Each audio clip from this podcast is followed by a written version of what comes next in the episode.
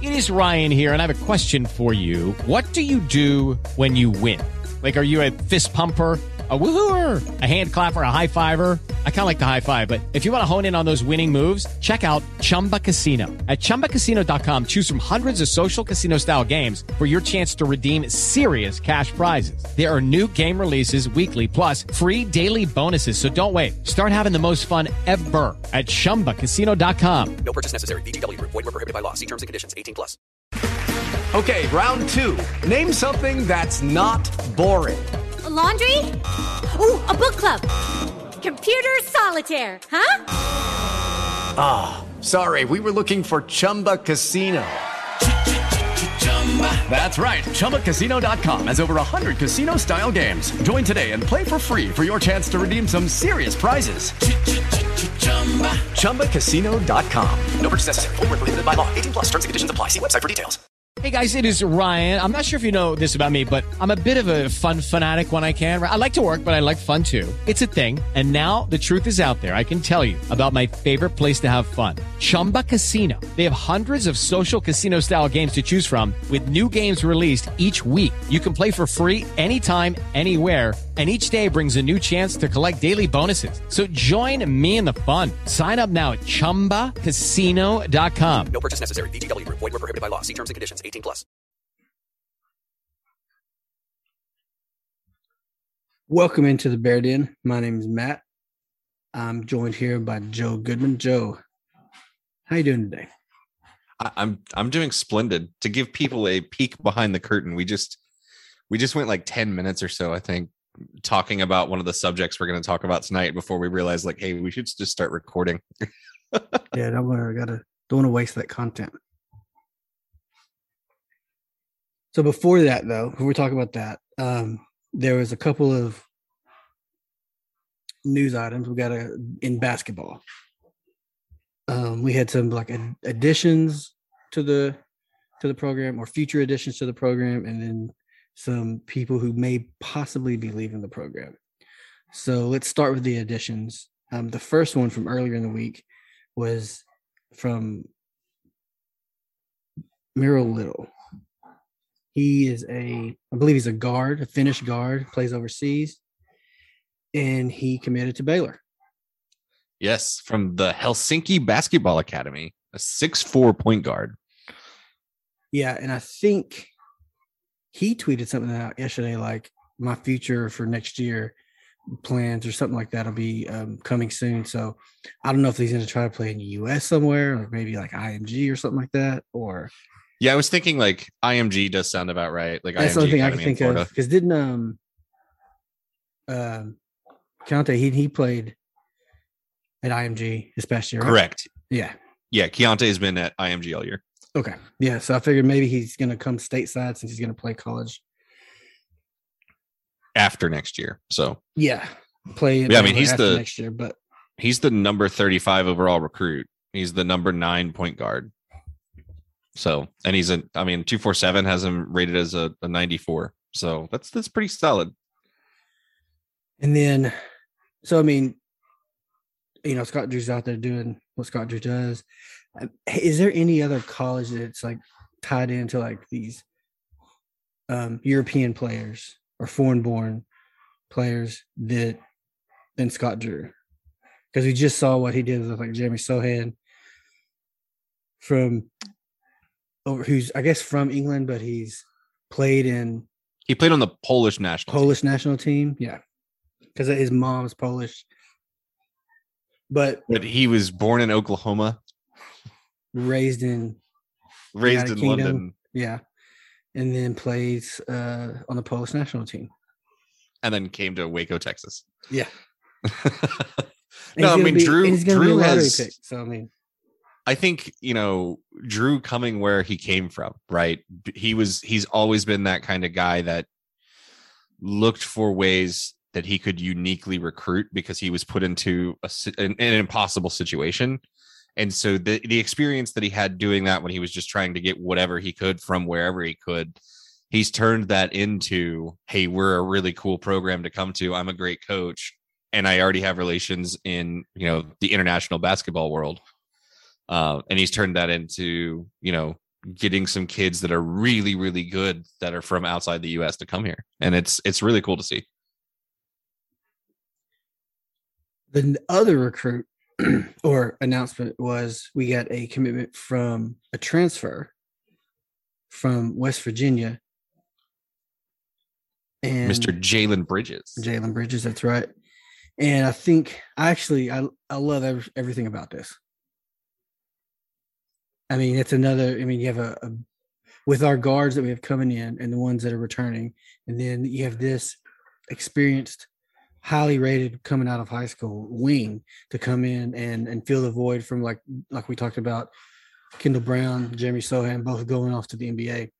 Most likely, they're both first round draft picks, so they're definitely gone. Go, they're gone, gone.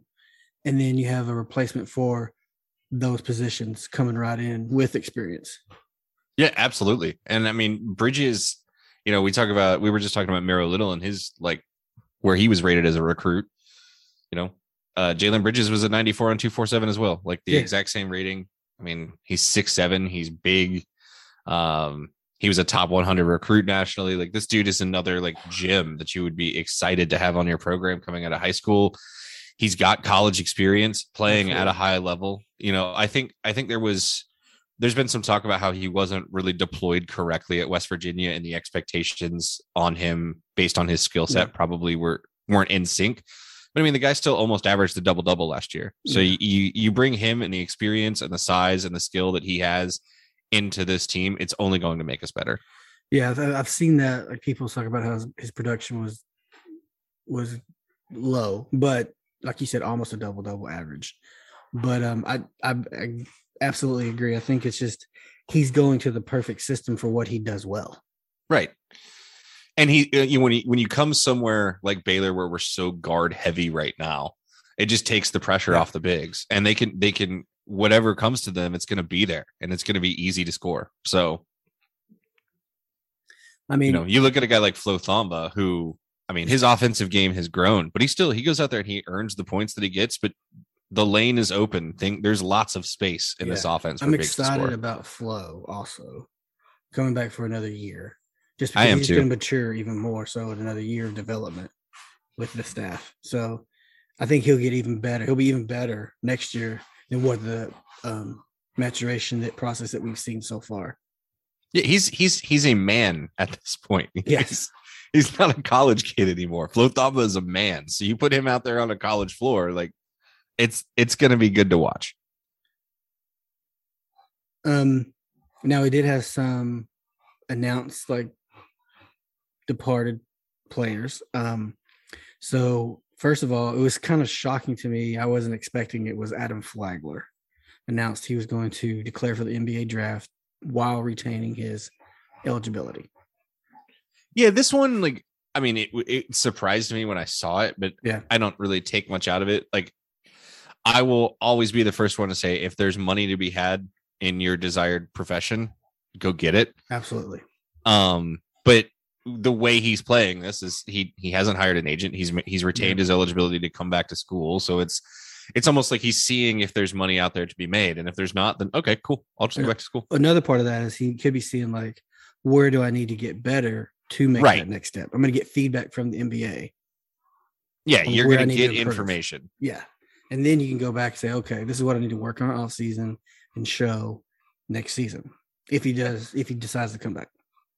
We have we are so deep at the guard position next year that even if we I would be upset if if we weren't going to have him. And I, don't- I don't mean like mad about it but I would be disappointed just as a fan. I'd be happy for Adam. But um I, I don't think we'll lose him. I think he'll come back. I think I think he's going to learn what he needs to to learn from the NBA but I don't know. Just knowing what I know about how the NBA drafts guards and what they're looking for I don't know if he's quite that fit as of yet There was another one. It was wasn't a, a current player, but it was a recruit who's going to come in. Um, Dillon Hunter. He decided not to come to Baylor, and Baylor released him from his letter of intent, which leads me to believe that may have been like a a, a mutual parting of the ways. Yeah. Um I there's Because he it's going to be hard to. He was Yeah. released by Baylor. I think uh I think playing playing time is going to be difficult to come by for everybody next year. And especially at the guard position. So if you're, you know, if you're worried that you're not going to play in front of Adam Flagler, Keontae George, LJ Cryer, and Langston Love, like if there are four guards ahead of you, then yeah, it makes sense. Like if you want to play earlier. I've no doubt Keontae George is gonna is, is going to start next year. There's no doubt in my mind. If you've ever seen any of his game film or highlights or All Star game, it's like, yeah, he's gonna. Yeah, he's a, he's- he's the start. He's a one. And he's he's the real deal. yeah, He's for sure starting. And I think we're going to have a three guard set next year. It's going to be that's I think Flagler will be back. So I think it's going to be a combo of Flagler, George, and then um, either Cryer or Love. I'm guessing it'll be Cryer. Yeah. But I think I think our starting five next year, um, depending on other rumors, but we won't we won't talk about things that are just rumors right now. Yeah, Um, but I, th- I I I would guess my starting five next year is going to be Adam Flagler, Keontae George, L- LJ Cryer, Jalen Bridges, and Flo Thamba. yeah. I would I would agree with that. Um. Now today, the final, I guess, announcement was that Matthew Mayer was expected to and finally did declare for the NBA draft, but interestingly enough, he also retained his eligibility. So he's not hiring an agent. He's he's just gonna like I guess go to the combine, do all the the draft process. Yeah, I think that's just his insurance on if he just doesn't get drafted. It was the I same think thing if- as last year. Gets the same feedback because he didn't have, I think, a good year as he intended to. I agree. And I think I think he was just so focused on defense, which he got better at, but he was I felt like he was so focused on like the defensive end that he didn't make make like a huge marked improvement on the offensive end. And so I think he was trying to become a more rounded player for NBA teams. It's probably some feedback that he got. And I think it just threw him off a little bit last year. I do think that because of his size, athleticism, and skill set that he brings, um, he's an NBA type player. So I think he's going to get drafted. I think he's probably a second round pick. And if he's a second round pick, I think he's going to take it. He'll probably play summer league, and then I think he'll play um, in the G League for a couple years and, and have a shot at making it up to the up to the NBA. Absolutely. Now, I mean, we we talked about there's like a rumor of something else that's going to happen, and I'm not going to mention it because the the player hasn't mentioned it or announce anything, or neither has Baylor. But I saw I was I was reading like Jon Rothstein's um like his list, his top 45 or whatever, and I was reading the Baylor, and he lists him as a, coming off the bench, someone who's not officially on Baylor's squad. Wait, what? Send me that link. Okay. I was reading it today and it had his name on like on Baylor coming off the bench. Okay, I'm gonna try to find it. Because the thing was about because they had um because I guess there was a Texas Tech player announced he was coming back. I can't remember who it was. Was it Obanor? Yes. And so he kind of retweeted this like by like top 45. Interesting. Hold on, I'm gonna I'm gonna send it to you.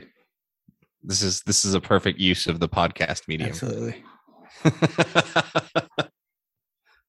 and we're also not telling people who who we're Yeah. talking about. So, Absolutely. We're gonna just keep it. but if you find this, just tweet it out. That like go look I at found Matt's. it. I'm looking at it right now. all right, tweet it out. Like and just go look at Matt's profile and you can see it. Yeah, I'm retweeting it right now. All right. I just retweeted it. and he talks about Texas Tech like a, a, a Bonner, yeah. And then it has a list, and I was reading down to it, and I was going down, and it has like Baylor, like, you know, all the the write up about Baylor because he has him number four, no five. Has him five, and then he has like projected bench, and then his name's the last one. and I was like, okay, Huh. Key newcomers. sure enough, he is listed. so anyway, All right. Well, I mean, I guess since you tweeted out the article, we could say it's it's Caleb Lohner from BYU. which is a great pickup too because he he does what what Matthew Mayer does basically. Plays I don't know position. really anything about him. And it is it is strange that there was that that you told me about a rumor that you had heard about him, and then also Jon Rothstein tweets this out that shows Caleb Lohner as both on our bench and lists him as a key newcomer. Yeah, this is like John Ross. Someone he has to have someone inside Baylor that told him, yeah, we're getting him. Because Scott Drew tweeted out the like the bear gif. Uh just that's all he tweeted. Just like sick him or whatever it says, and it was like the gif of the bear. Let me see. I'm gonna search Twitter for his name. Let's see what.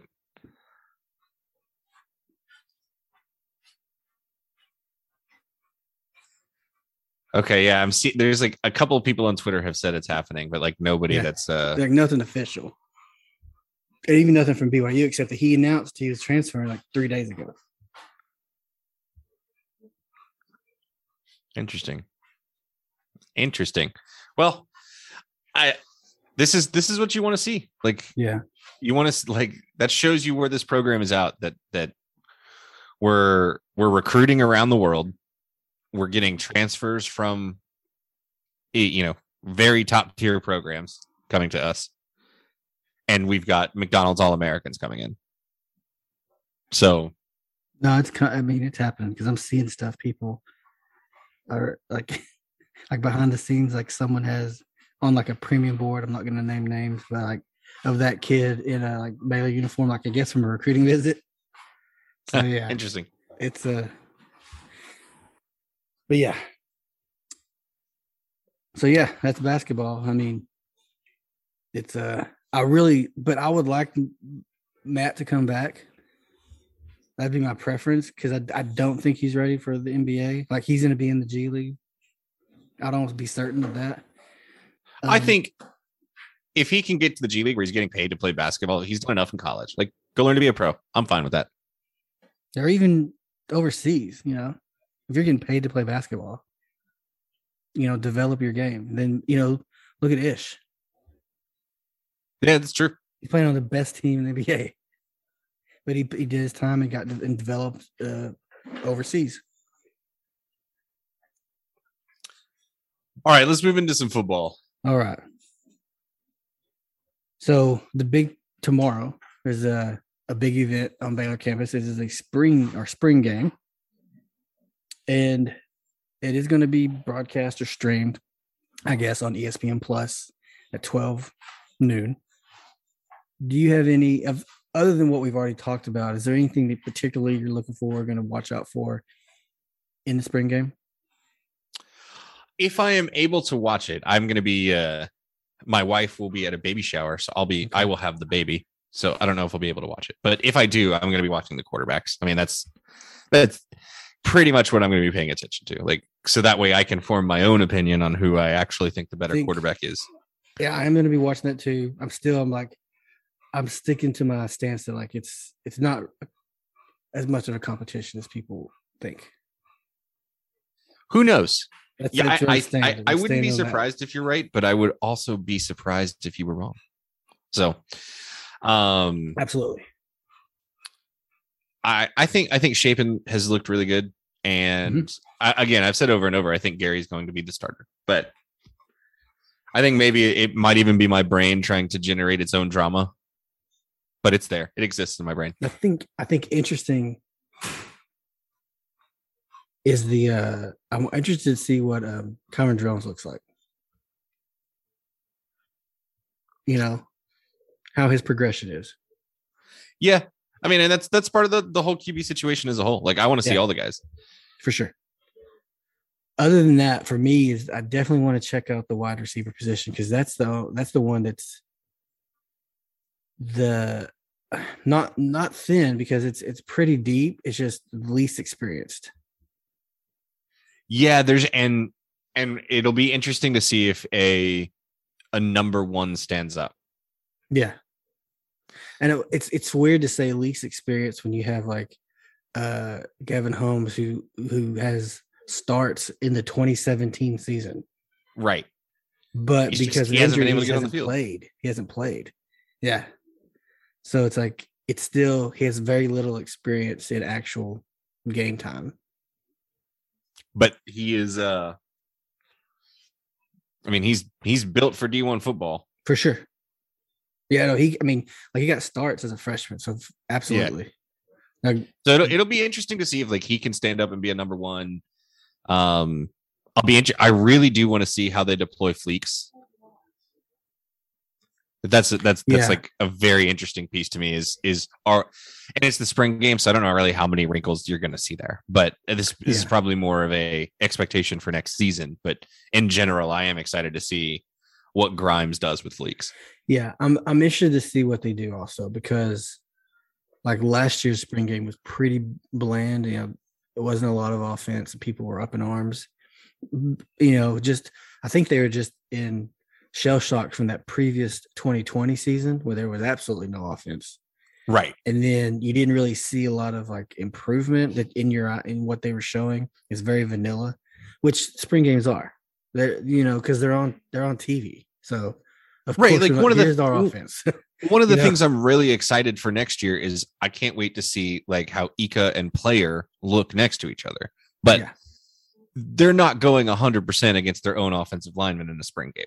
So like you're not going to really get to see like full bore what those dudes will look like in game action until we get to game Yeah. action. and i think the defense really on the defensive side i'm, I'm going to be interested in the, the secondary because that's the secondary for sure. yeah that's where you're going to see who's going to step up and, and fill those the star position role I mean, and, Cornerback, and the safety. linebacker core. yeah who's going to play that inside linebacker next to um Dillon But. Jo- yeah, I mean, but the, the other thing is like we want to have Josh White in this game. No, but I do want to see how um uh I, I blanked his name. Is it Will linebacker position? Man, I got Oh, Dillon look up- Doyle. No, the um the inside. I'm sorry, inside linebacker. Is it Will Garner? I do not remember. Is that who? Anyway, um, Garmin I'm Randolph? I'm interested. You know, he's a he's the jack position. Okay. Speaking of the jack position, though, like I've heard great things like Jackie Marshall, because he's like like two seventy five, but they say like uh, the outside linebacker coach called him like uh, a ball of butcher knives. A that was his quote, and I was like, I want to see this. I just want to see how he plays. Like all the newcomers on defense that are coming in to play. I mean, we really didn't have. I don't know if we had like a true. Who who started at Jack mostly? Is it Ashton Logan? I think so. Yeah. Um, I want to see like who coming in to like like a true like Aranda like Jack coming in to to come off the edge. yeah, year three in his system with Ron and Ron Roberts too. And these guys have been watching like Jalen Pitre, Terrell Bernard, JT Woods. Mhm. They they've been watching some. They've been learning, you know, how you run a team from some serious dudes that are about to make a lot of money and at you know at the pro level. So I'm excited to see like that next step get taken. These guys that have been, you know, almost born into the Aranda Roberts system more than more than the previous guys had. So I think there's going to be more wrinkles on this defense. I think it's going to get uh it's going to get a lot more fun to watch because I mean at the end of the day like Aranda Aranda runs some pretty fun stuff, especially after he's been somewhere for a while and I'm ready to see him absolutely let it loose. Yeah, and I think um Dillon Doyle is a, a prime point of that where like you saw kind of where he coming in his first year uh, where he kind of struggled just from not being familiar with the defense. And then he had a great season last year. And I'm really excited to see what he does um in his third year in the same defense. Yeah. If he stays healthy, I mean, I I there's nothing he can't do. I just, I, I just, I just like the kid too. I think he's just like a got a good head. Of, from what you see in interviews, you know, you see like he just has a good um, head on the shoulders. Yeah, he's um you know, like and, and he's he's a football player too. Like I I, I just Will Williams, that's who I was thinking of. He's okay. he's right now. He's going to be like until you get um, the LSU transfer in. He's like the quote unquote starting like inside linebacker. Gotcha. All right.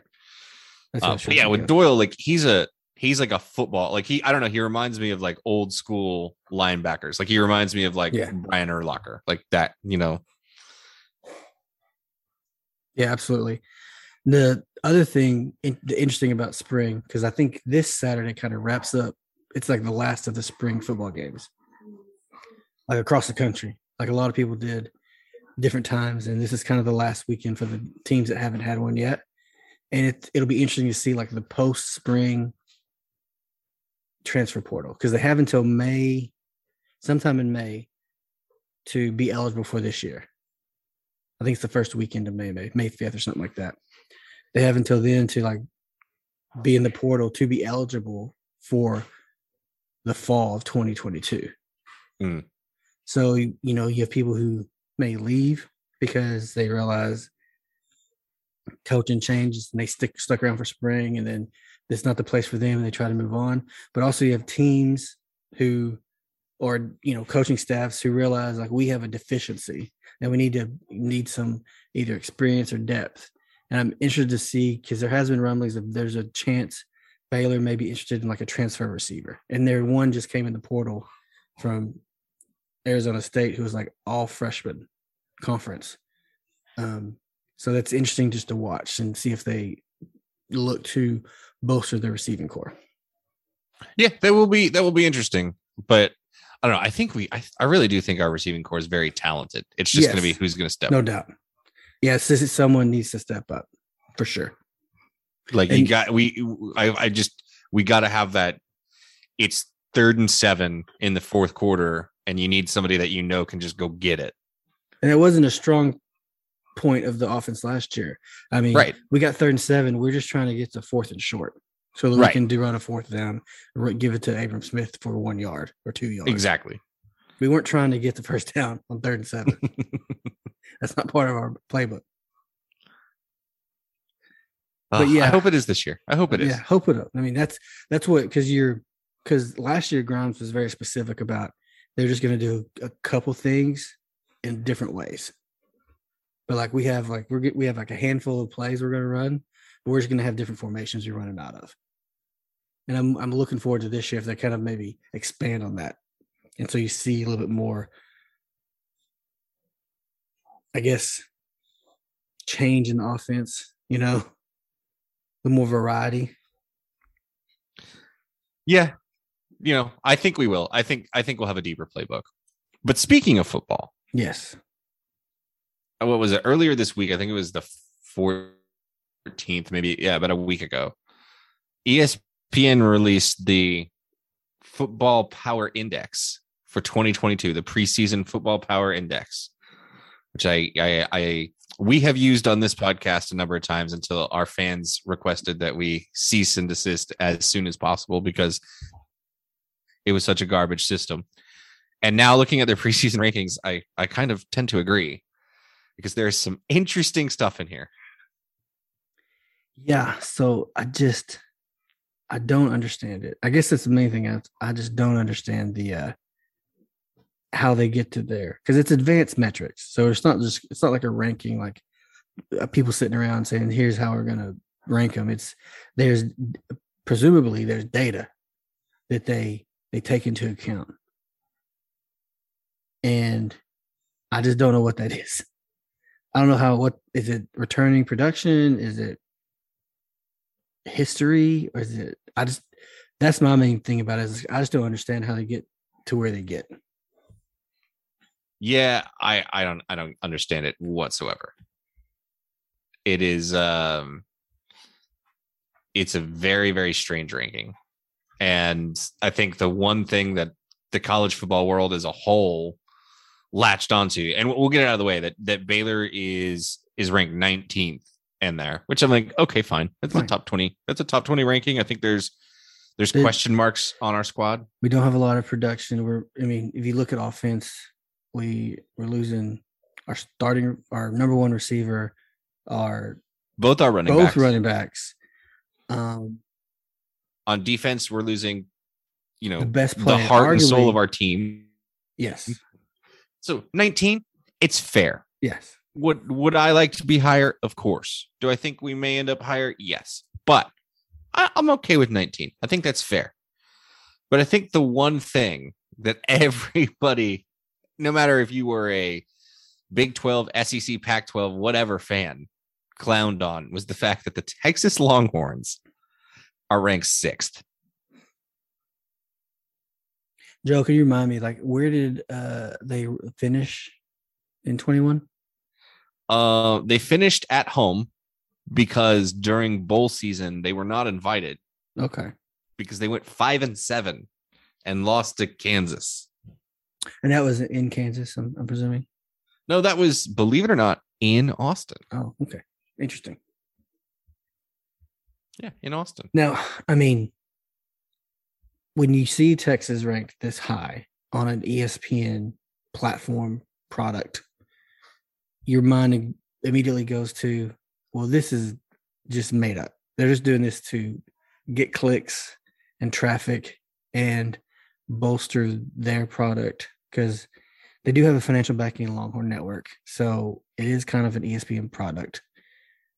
But I think it's just the way they come up their numbers is that the whole methodology is just flawed. Yeah, I mean, I don't think it's like we're gonna do this just because we want people to talk about the FPI in April. so so part of the FPI too is it looks at like the chances that you have to win the games that you're playing. So they break it all the way down to percent chance to win the national title. And they also have percent chance to win conference, percent chance to make the playoff. Like Texas being at number six, they, they're giving them a 21% chance, a one in five, a one in five chance that Texas makes the playoff, which is absurd to me. They have a forty-one percent chance to win the conference. Yeah, 41% chance. to When's win the last time they won the conference? Oh nine, maybe. whenever they when when they lost to Bama. That was oh would have been okay. Well, then yeah, that was it. Okay, it's like over a decade ago. Gotcha. It's it's been a long time. Whereas they give Baylor a 1.2 percent chance to make the playoff, a 21 percent chance to make the playoff for Texas. They have, OU only has a 1.2% twelve point, twelve point six percent chance to win the conference. Yeah. yeah. It's it's it's so you want to hear the winning the national championship percentages? So number Yes, one to win the national championship and ranked number one in FPI, probably everybody's number one pick for to start the season is Alabama. Okay, When that uh, the second highest. Uh, they have a 30 percent chance to win the national title. A twenty seven percent chance is Ohio State. Twenty two percent chance is Georgia, and then an eleven percent chance for Clemson. So FPI believes Clemson's back, and then it drops to a two percent chance for Texas. But the interesting thing for me is, like, I just don't understand the love affair that they have with Texas here. I just really do not. Yeah, it's it because they don't have the same type of. Because I was looking at Texas A&M, and they just don't get the same type of publicity or love that the Longhorns do, and it's not even arguable. Like A&M's been more successful over this last ten years. Yeah, I mean A and M's definitely been the better squad. I mean, not not the they're not been great, you know, like they've been probably right around 500, somewhere around in there, but it's still better than Texas has been. Like, I mean, they have multiple five and seven seasons. They've lost to Kansas twice. Don't forget, they lost to Kansas two times. Is there is, is there any other Big 12 team lost to Can I mean Texas Tech lost, right? Like they're the only other Big 12 team in recent years. in yeah. recent years. In recent years. So since like 2010. yeah the the the texas win broke some absurd streak that they had on big 12 road games it was it was an absurd streak of winless on the road in the big 12 until they won in austin this year Can you imagine losing to Texas? I mean to Kansas i can't even imagine losing to texas at this point, no. but then to do it like a couple years later. Like it'd be And one thing if you did it when you're one win away from going to a bowl I mean,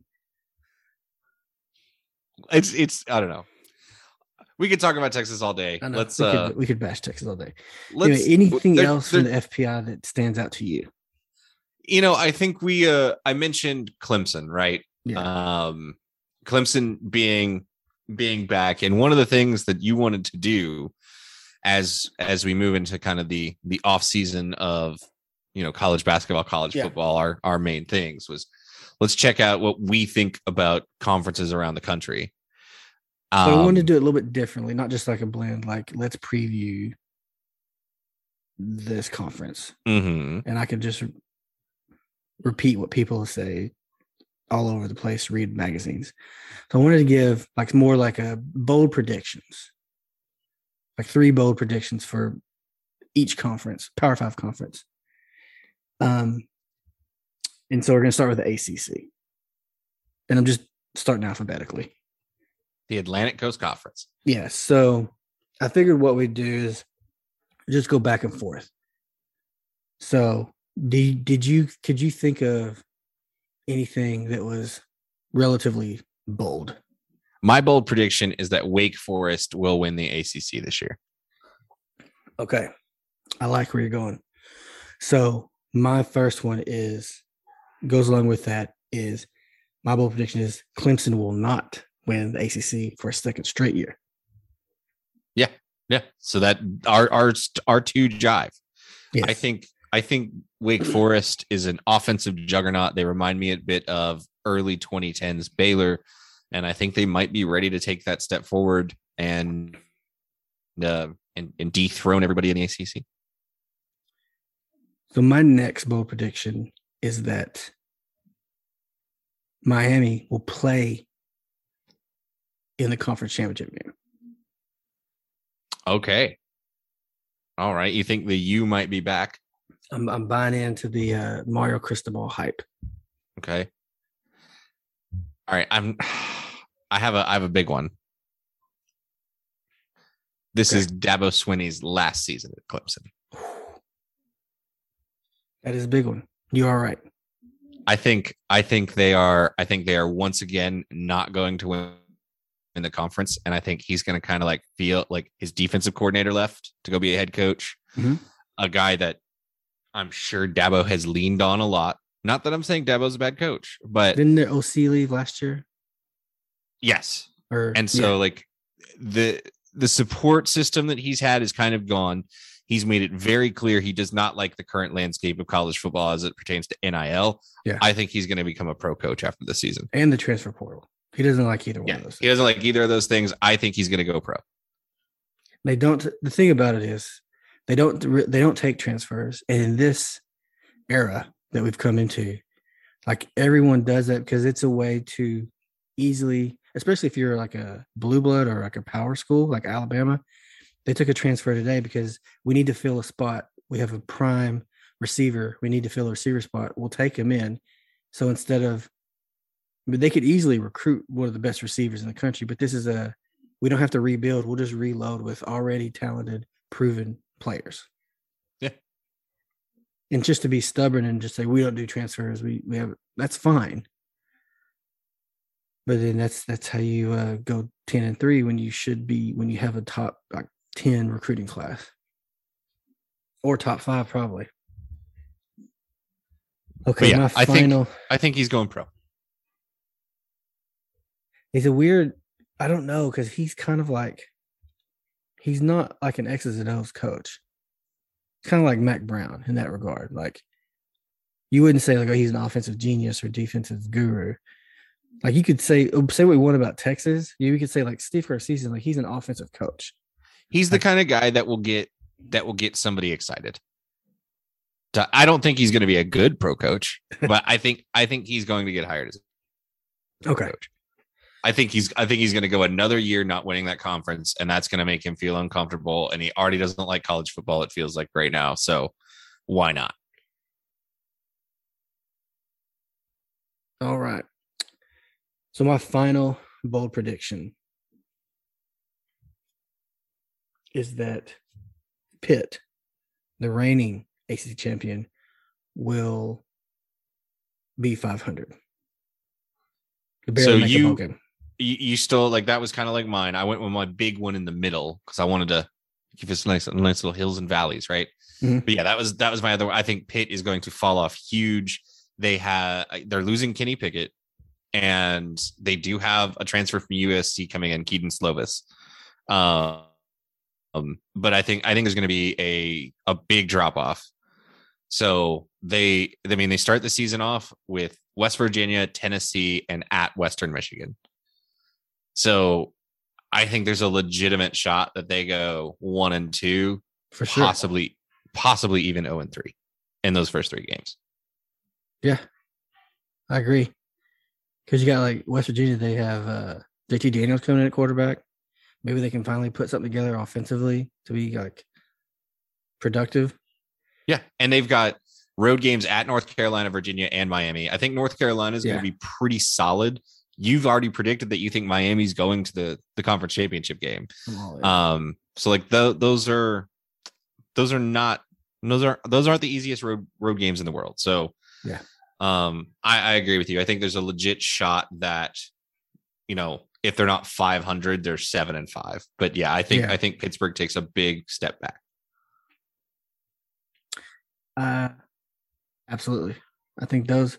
So what we'll do, Joe, is we'll just we'll just move on down the conference and do the same thing, conference power conferences, and just give like three bold takes. Works for me, man. So the next one on the list is the Big Ten. So start thinking about your your bold predictions for the Big Ten. I already know. I know more about the Big Ten than the ACC, so I'll have to do a little bit less research than I had to do for this one. Yeah. Well, I mean, the ACC is kind of like you really just have to know about like. Clemson. Nobody knows anything about the ACC. Doesn't know about the ACC. Yeah, like we. I mean, we didn't even mention like Boston College or Syracuse, Virginia Tech, NC State. Virginia. I mean, so in in there another school like a small school in Florida. Oh, Florida State. Yeah, Never heard of them. yeah. Anyway, moving on. What really people want to hear about? Did you you did get a chance to finally watch uh, episode four of Moon Knight? Spoiler alert. Spoiler warning. you. Spoiler Yep. warning. We th- we're going into spoiler territory here We'll talk about seconds. episode But- four of Moon Knight. Yes, and yes, to answer your question, I 100% watched it this week. Thoughts? I legitimately think this was the best episode of the series thus far. I agree. I really enjoyed it, and I've been more positive generally than you have. You've you've liked it. You just have been like hasn't really caught it caught it for you. I wanted And- something to finally happen, and I felt like in this, This episode, was- stuff stuff occurred. A lot of stuff occurred. Even if you even if they would have stopped it before like what happened at the end happened, that was a great episode. Just because when you, I'm a big Indiana Jones fan. I'm a child. I was a child in the late '80s, so I was like all in on those movies as my as a kid. So when you have like you're going into tombs and like there's people chasing you and there's gunfire, then uh, you got me. Yeah, and I mean there was like the the cool um surprise that it's the tomb of Alexander the Great, which is like Loved it. Loved every second of it. I mean, and it's and it's cool, and it's also like accessible. You know, it's like Yeah. low barrier to entry to think that's it's a very Disney thing to do to be like, Yeah. we'll just mix it make it Alexander the Great. Everybody knows who that is, and so like, I Yeah. I thought that was neat. Like, I still got a kick. I was like, oh, okay, that's It's that's really, cool. it really is real Disney because you're like, oh, y'all like uh, Marvel movies? How about we take a Marvel movie and National Treasure and slam them together? but yeah, this was a this was a much more, I would say, fun episode. Um, again, great acting by Oscar Isaac, but I th- I felt like I was like, okay, watching this one, I wanted, I actually like desire to see what happens next. Like it hasn't For just sure. been like. I'm gonna keep. I guess I'm gonna keep watching because I, I'm gonna watch it. But now I'm like, oh man, I really do want to see what happens next. Because they did what they did at the end. So when he gets shot, I didn't know what was going to happen because I was like, well, he's kind of the lead character, and we have two more episodes left. yeah he's not gonna die i i kind of thought um i kind of thought it was gonna be like the pool that he fell into is like some kind of healing pool Yeah. but There's- they're doing some it's some there's some trickeration going on. Either this tomb is like magical, because you know he does this whole thing about it's like the eye of um was the eye of Horus, Yes. and they, he talks about it, and kind of does all this exposition about the eye of Horus and what magical properties and all that. And then this happens, and it's a he falls in. It's a shallow like pool, but then you see him falling like deep, deep, and so. And then he wakes up in the uh, mental institution with all these people from the everyone that we've seen, things that we've seen through the first four episodes. Yes. It, it it reminded me very much of um the usual suspects. Yeah, where there's the scene where he's sitting in the office and he's looking around and he's realizing like everything in the story was pulled from like items that are named or are in the Yeah. office and you can tell Oscar Isaac's going through that um but then he runs out and he finds a sarcophagus yeah. containing Steven like, okay, this isn't real. yeah for sure not real and then they come across a, a third sarcophagus that they don't open it's like very bright red I want to open it so bad. And it's standing up, not laying down, and it's just like jumping. It there's nobody in it screaming like Steven was. It was like whatever's in there's not scared.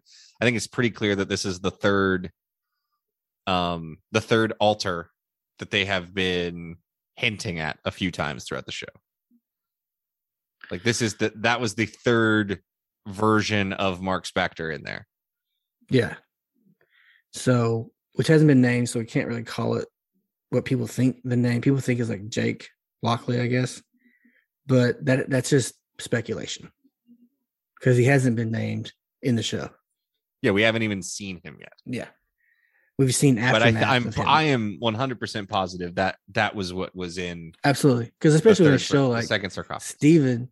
So you well, this kind of sets it all. Like Marc's the as we've all said and, and know from the comic books, he's the primary personality. Personality. Yeah. And then the Steven who is in a sarcophagus is a secondary who we, we've come to know. And then so you have his third sarcophagus, which is it's been established that's like where he houses his in this scenario where he houses his uh, personalities. Correct. They end up So, yeah. running away, and what do they run into? So this is a hippopotamus Egyptian god goddess. I think. I think it's uh I did a little research. It's called like Tawet, I think. Taweret, yes. Yeah, is the like she's like a fertility goddess, I think, or something like that. She is a fertility goddess, And so but she's also has a, or I quote, a history deep rooted in rejuvenating and cleansing the dead in order to get back to the living world. So interesting. if we're talking about a person who has been shot um and should be dead i'm guessing this is one of the gods that that would be good to run into to help you out Yeah, and I think at the at the beginning of it, you see this where they put the um the little stone figurine of um Khonshu in this wall cutouts with different. You see the other stone, which I assume is gods, entombed in these stone little figurines. So I wonder if we're gonna run into Khonshu in this wherever This- this is. this sub natural world of some Yeah. kind I guess Marc's like subconscious. I don't know. yeah But- it's it's it'll be unique to find out what happens so and they I they both screamed and it was it was great. I loved I wasn't even mad about the ending. I was like, this was just a great episode of television. I didn't like that they screamed because again, these are two guys that are aware of the existence of Egyptian gods and have been taking orders from a like bird skull headed, like strange desert wanderer man. So I think seeing a talking hippopotamus, like they've literally seen the uh the planet get turned around hundreds of thousands of times to realign the stars to hundreds of years ago or something. Oh, true. But uh, a talking hippopotamus throws them off. That was that was a little stupid to me, but I liked it. it is what it is. I still liked the episode overall. Yeah. I liked the episode. And like you said, I'm looking forward to the penultimate episode. So there's only six. We're coming up on episode five. So this is the coming up, like I guess they everyone are like critics. They got the first four. Yeah, So so, everybody's is- seen up to this point. Yeah, so everyone's caught up now. And so it'll be interesting what happens in five and six. Yeah, for sure. Now, Now, is there another show that you've been watching? yeah, so I've been watching Winning Time on HBO, talking about the 70s going into the 80s, like the the 79 80 season for the Los Angeles Lakers. There's been a little bit of controversy regarding the portrayal of one Jerry West. So you've been watching Winning Time as well. I have. Did you have any preconceived notion of Jerry West prior to watching it? I I legitimately was surprised. The only Jerry West that I know is like an old guy that is is the logo Yeah. who I knew worked for the Lakers and Clippers. Yeah. And I really didn't have many preconceived notions of him other than I think peop I thought people considered him to be a solid executive Mhm. in the NBA and that he was a very good player that was cool enough that they made the logo after him. So, no, seeing him be a complete asshole most of the time, I I I didn't predict that that was going to happen, but I wouldn't say I was surprised by it. I was like, oh, okay, so this is just who Jerry West is supposed to be. Yeah. And it's, I, so just to get caught, everyone caught up. So it's been out, what, there's been like eight, seven episodes so far. And this week, Jerry West, the real Jerry West, he demanded a retraction and an apology from the producers of Winning Time. Well, I mean, that sounds like something that the Jerry West that's portrayed in the show would do. And that's what everyone, all the tweets started firing off. Like, this is what the show Jerry West would say. So, like, yeah, I mean, that's a hundred percent what I could see happening in I the mean- show with that portrayal of Jerry West. most people who've been portrayed in, in media or in a movie loosely based on real events, they just don't worry about it. You know, it's it's a movie. It's it's not real life. They don't say this is exactly how things went. Right. Like- Nobody, I, I, the whole time I've looked at Winning Time as this is not a documentary. this is, this is a dramatization. Like, I'm sure it's probably not far off from what happened. And they say it. I mean, they give a disclaimer. This is names, events have been changed. yeah, Character, like, even is a- characters. they say characters have been changed. like it's it's a unique i don't even know if it's a unique take but i've heard that if you if you read books on the showtime lakers i have not that it's not too far off from this but Well, it's definitely dramatized. the thing about it was they said like i guess the thing about it is in private jerry west has a colorful language. Not necessarily maybe that he's like a how he acts in this particular portrayal but that he could he could uh, be quite colorful with how he speaks and they kind of just extrapolated that and enhanced it to be this character that they've created. The thing is is he's portrayed it's almost like he's the uh he's an anti-hero almost. Like Yeah. the show clearly wants to paint him in a good light. It's just like here's this uh this broken man that is also a genius and just wants the best for people but doesn't know how to express himself and like his expression comes out sometimes as being an asshole i feel like that's how the show is trying to portray him Yeah, and it's, it's the other thing. Like he's he's not satisfied or happy. Even like he, you know, they go into it when they have like a whole episode about Jerry West. Like even after he won the uh NBA championship, like it didn't feel this need to, you know, compete. He was still that didn't feel that whatever's going on inside of Jerry West. he still lost all the other times like that's Yeah. the, like that he he cared more about the losses than he did the win and anyone who's a successful coach or player and even people who aren't like you and me like we played high school sports like we could probably recount the times we've lost and can't remember a single win but we could say word for word okay this all the l's that we took in our sporting life and that's just how people that's just that's the nature of like if you're competitive those your your need to win kind of outweighs winning itself Have you seen that um Apple is also capitalizing on winning time and has come out with their own Magic Johnson documentary? No. Yeah, it's on it's on Apple TV Plus. There's a Magic John Magic Johnson documentary now. I'm check that out. Because I remember Have you liked have you liked how winning time has gone so far? Like are you Yeah. are you enjoying it? Yeah. I mean, HBO rarely like misses. And they just uh uh, have you? Oh yeah.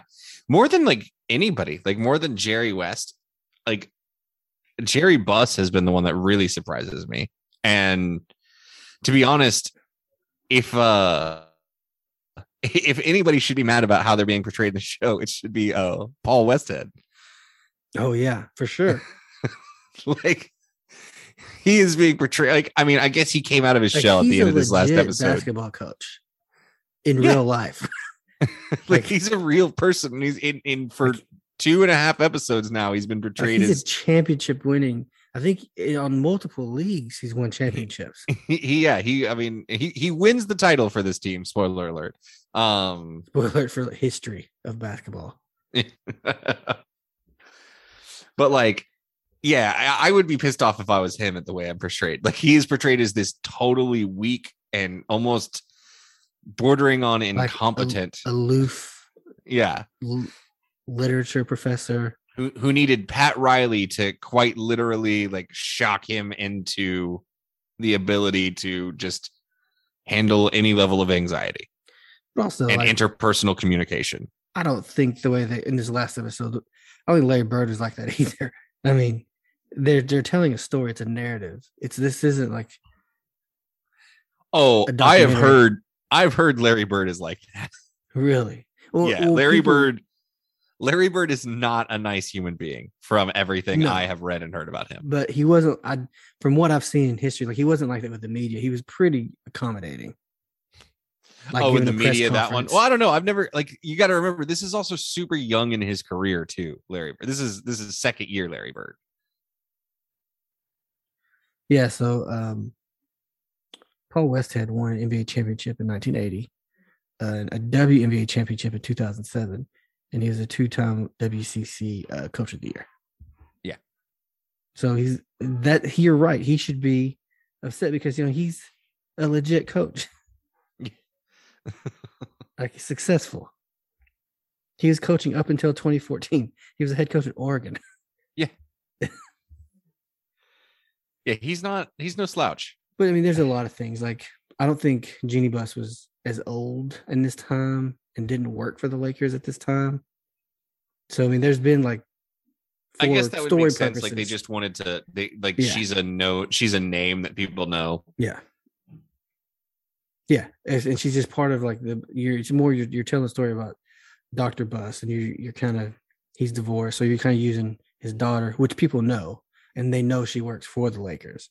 Of like and how she's she been running the started. Yeah. Lakers. yeah so um but yeah i mean those are just those are all things that aren't factual that you're you know you're ta taking liberties with because you're telling a, a dramatic story.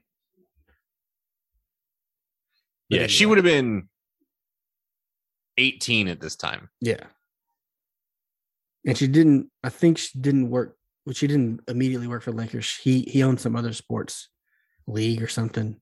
Well, he owned the Kings as well during tennis league or something Yeah, and he and he owned the, he owned he owned everything. Like Yeah. he owned all the the teams that played in the venue at that time. So, but yeah, I mean, they didn't make Jack Kent Cooke look good either in the first couple episodes. Apparently, made him look like a racist when he had that meal with the um, Johnson family. So, um, so yeah, yeah, like there there are people that have looked way worse than Jerry West in this show. yeah, and like other than than Buss, he's like the best character in the show. Yeah, for sure. Now Jason Clarke does a great job like portraying this role, this character, but he he does a great job. I thought it was ridiculous that the real Jerry West was going to demand a re- retraction. What do you mean a retraction? We didn't. Yeah, I of mean, what? We're, they're going to go back and re-record the show. That's what I didn't understand. An apology. Yeah, no, we're not getting an apology. But anyway, so yeah, I just wanted to talk about that since it was something we're both watching and in the news this week. Anything else? What else you you said you're going on? watching. What else you're you watching watching? Halo. You're I am watching Halo. Yes. Does that get uh still on board? I mean, it's it is what it is. It's uh, it's nothing to write home about. Um, it it like the first few episodes of Moon Knight. No, nothing has happened in Halo. Like like nothing at all. It's a video game that you spend ninety percent of the time running through a hallway shooting aliens, and I've gotten one scene, and it was in the first ten minutes of the first episode. Uh, where Master Chief fights aliens. So it is um it's it's similar to the Star Wars prequels almost. It's uh people searching for a relic while politics goes on around them. I have to. I mean, check it out. I'm gonna wait and see what you think about it because I'm not as familiar Yeah, I as mean- you are with the whole story. If I didn't play if you like Halo, watch it, I guess. I mean, I'm not going to recommend anybody like sit down. I'm not going to say you should spend your time watching this. I'm going to continue watching it because I want to know what happens. But yeah, it's not going to be it's not going to be something that if you miss it, you're going to be upset with yourself. So I'm not really watching anything else. Um, I did watch the Batman finally. Very good film. You're right. It was a great portrayal and story about Batman. Loved it. I'm glad you finally watched it. I'm thinking about watching it after we record tonight. And um, no, I'd watched like the deleted scene With the with Joker. the Joker scene already, so I kind of knew that going in. But um, but that really doesn't do anything with the. Didn't really have anything to do with the film itself. No. I would have. Yeah, I mean it's a it was a, it was a cool movie. yeah. It was a very very cool movie. I'm glad that we didn't see his parents get killed Everybody knows we've seen like every Batman movie ever shows this scene. It's like, yeah, we get it. We know. We know. We know it now. Yeah. Multiple comics, TV shows, movies. We got it. Yeah, we didn't we didn't need to see Uncle Ben die It- yeah. in Spider-Man. So Yeah. yeah, I'm I'm glad we didn't have to watch that either. But yeah, I just think overall, like I thought the portrayal of Penguin was super cool. I liked it. Do you know who played Penguin? Yes, I do. And he he does such a great job. He does. And Colin Joker, Farrell, I was reading was was was kind of loosely based off of the Zodiac killer. Yeah. And um I love um the portrayal of the Riddler. Yeah, I it was Paul Dano did a great job. It was very different, right? It wasn't Yeah. goofy in any way, but it worked. It it fit this film. And I, I hope that we get to see more out of this Batman universe. I do too. So I I, guess I, want based, I want more movies of this. is based like I I guess it's like this is like second year as Batman. Yes, I believe that's correct. So I guess it's like loosely based like there's a comic like Batman Year One, which is him just like starting. Um, I guess it's kind of based on on that comic book. Gotcha. I think. I mean, I don't know. But yeah, this is he's a young Batman for yeah, sure. but it's not like normally you see him like in the middle of his career. Like he's Right. he's made mistakes. He's kind of He's a known commodity. Yes. People in this one like they don't know who this guy is. Right. So it's very um tense because like the criminals are like they're kind of on on watch because this there's this crazy person around town. And then the cops don't know what to do with him either.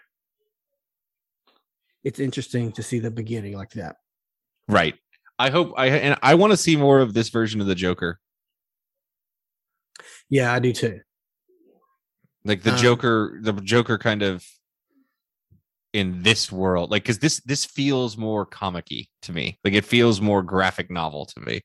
Definitely, yeah, more more of what you see in a Batman graphic novel, like it's which is very dark and more like this.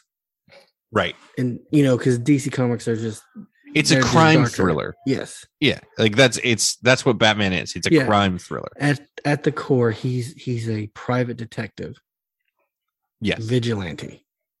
He doesn't have any superpowers, and so that's He's you're just- exactly right. It's a crime thriller. He's just rich. Yeah, I guess that's a superpower. Yeah.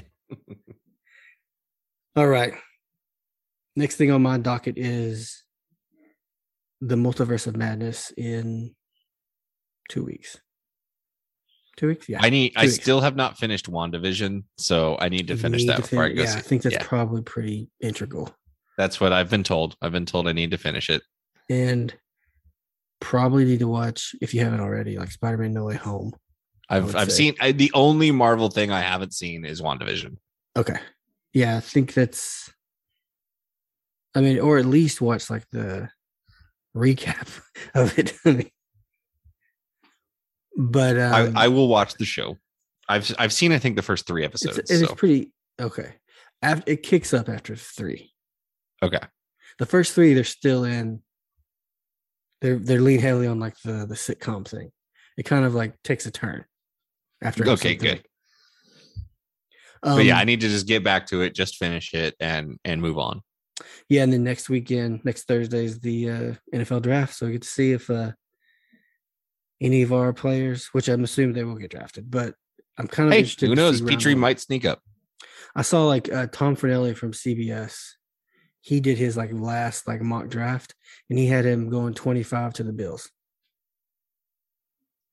Jalen. I mean, that would I would be I would be extremely happy for him. Okay. Breaking news. Just popped on my phone. Baylor adds a transfer from BYU, Caleb Lohner. Uh, there you go, guys. Caleb Lohner. Chose Baylor over UCLA and Utah. There you go. So, what we talked about an hour ago has come to pass. It has come to pass. All right, Joe. Um, where can people find you? They want to. You can find me on work. Twitter at the underscore Joe underscore Goodman. Um, as always, come by and say hi. Matt, where can the people find you? Where can people find the pod? You can find me at Matt D Workman on Twitter, and you can find the pod at the Bear Den Pod. And Joe, you were like on other podcasts this week, right? I was I was a guest on the Talking Tech Pod, which you guys can find at Talking Tech Pod. Um, uh, they talk. They're part of Guns Up Nation. They they're a of course Texas Tech podcast. Mhm. Um, and they are doing a series similar to what I'm working on for our Daily Bears, which is a kind of off season um, conversation with fans and people from the 12 schools that will represent the new look Big 12. So they started that. They started a podcast version of that series off and had me on to talk about Baylor. So absolutely check them out on Twitter. Uh, look up Talking Tech Pod on Spotify or Apple Podcasts, and you can check out that episode I did where where we spent some time talking about Baylor and our place in the new Big 12. Absolutely, check that out. It is um, while they are rivals in the field, they um, the Talking Tech podcast. We would consider them uh, friends of the Bear Den Pod. They're sure. they are absolutely friends of the Bear Den. They are welcome to stay within the Bear Den anytime they would like. Absolutely. All right, Joe. That's all I got.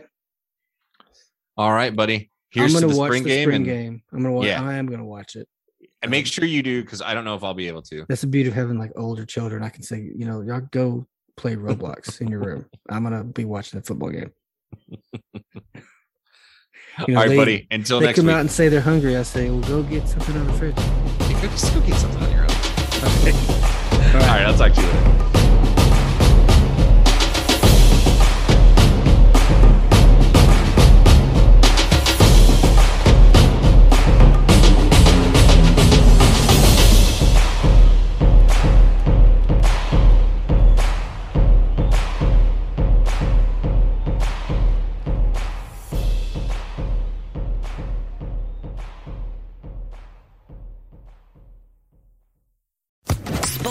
Sports Social Podcast Network.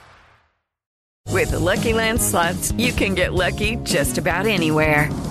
This is your captain speaking. Uh, we've got clear runway and the weather's fine, but we're just going to circle up here a while and uh, get lucky. No, no, nothing like that. It's just these cash prizes add up quick. So I suggest you sit back, keep your tray table upright, and start getting lucky.